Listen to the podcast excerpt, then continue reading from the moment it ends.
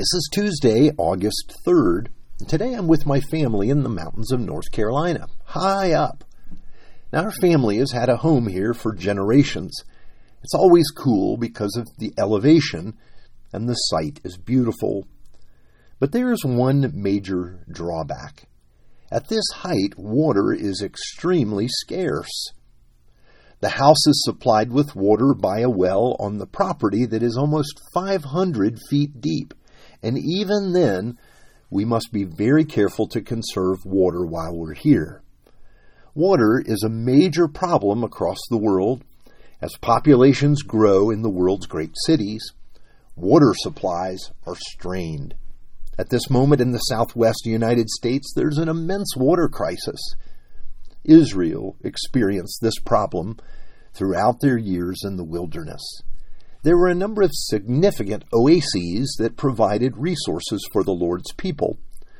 But with as many people as were on the move as they had, the problem persisted. Now, here's our text for today Numbers chapter 20, beginning in verse 1. And the people of Israel, the whole congregation, came into the wilderness of Zin in the first month, and the people stayed in Kadesh. And Miriam died there and was buried there. There was no water for the congregation. They assembled themselves together against Moses and against Aaron. And the people quarreled with Moses and said, Would that we had perished when our brothers perished before the Lord. Why have you brought the assembly of the Lord into the wilderness, that we should die here, both we and our cattle? And why have you made us come up out of Egypt? To bring us to this evil place.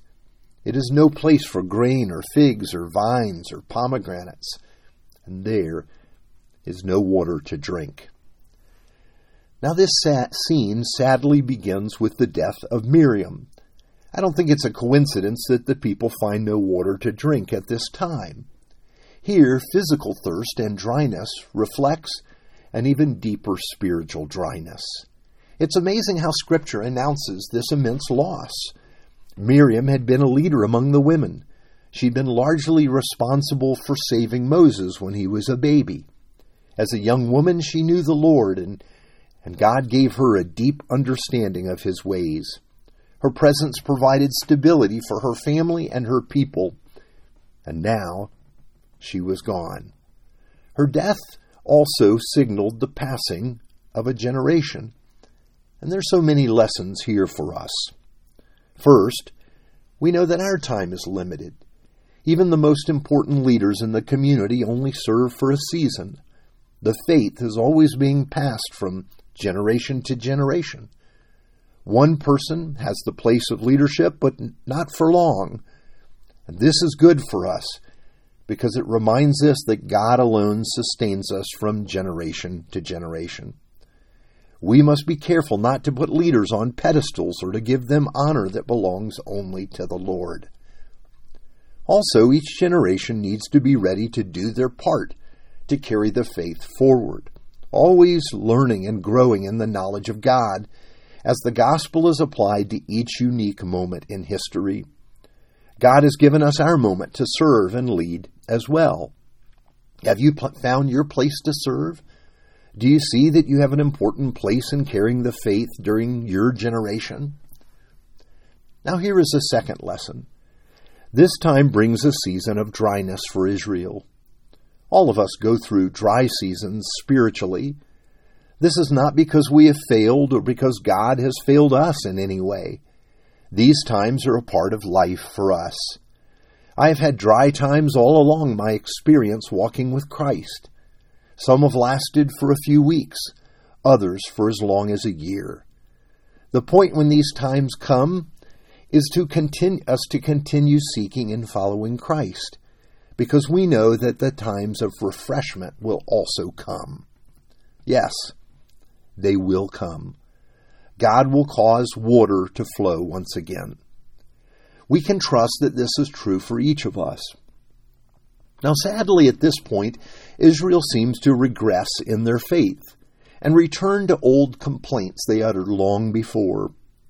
We have to be careful that dryness does not drive us to disbelief or to wandering away from God.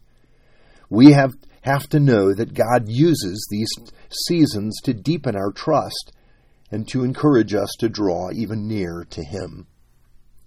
Yes, with the death of Miriam, the people all experience this dryness, literally and spiritually.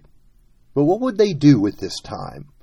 Would they blame God and claim that He doesn't care for them? Or would they rest in God and trust that He would provide for them? Now, of course, Israel often shows us the worst response that becomes something of a warning for us. One of the powerful scenes of the cross that took place when Jesus was there was when he became thirsty.